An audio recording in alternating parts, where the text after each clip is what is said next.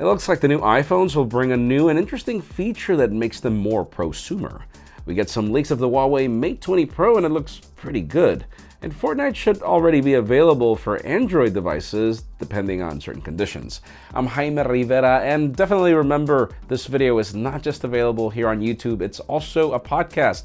In addition, it's also in Spanish. You can learn more about everything in the link in the description. This is Pocketnow Daily.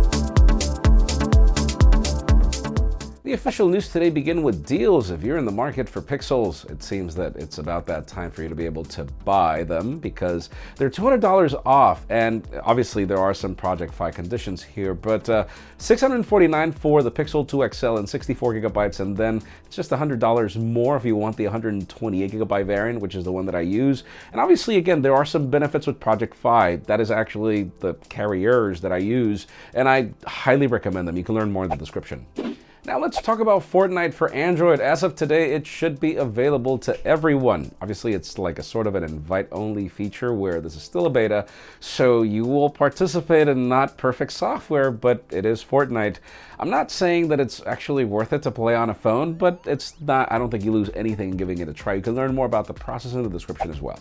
Now let's talk about the Huawei Mate 20 Pro as uh, we've got some leaks of the display. The notch seems to be significant, but apparently the reason why is because there is 3D sensing as uh, the iPhone will not be the only phone to bring that feature in order to be able to help you unlock your phone. That's fine and dandy. We also hear specifications, Kirin 980 processor, which is the one that's been rumored with a 7 nanometer process. That should be awesome. Stay tuned as we can't wait to see when we'll get it. And I can't really tell you that I'm excited about Motorola phones lately, but it seems that the Moto Z3 is not going to be the only phone. Apparently, the company is also working on that iPhone like phone that we saw in leaks earlier. It's dubbed the P30, uh, brings a notch, brings dual cameras at the back, and it looks pretty much like an iPhone in so many ways let's see exactly what is going to be the different selling point here. As in the case of the Z3, it was literally the price tag, and that was it.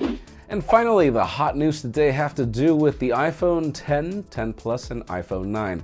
We don't know which of these devices will have the leaked feature that's apparently going to be the new cool thing.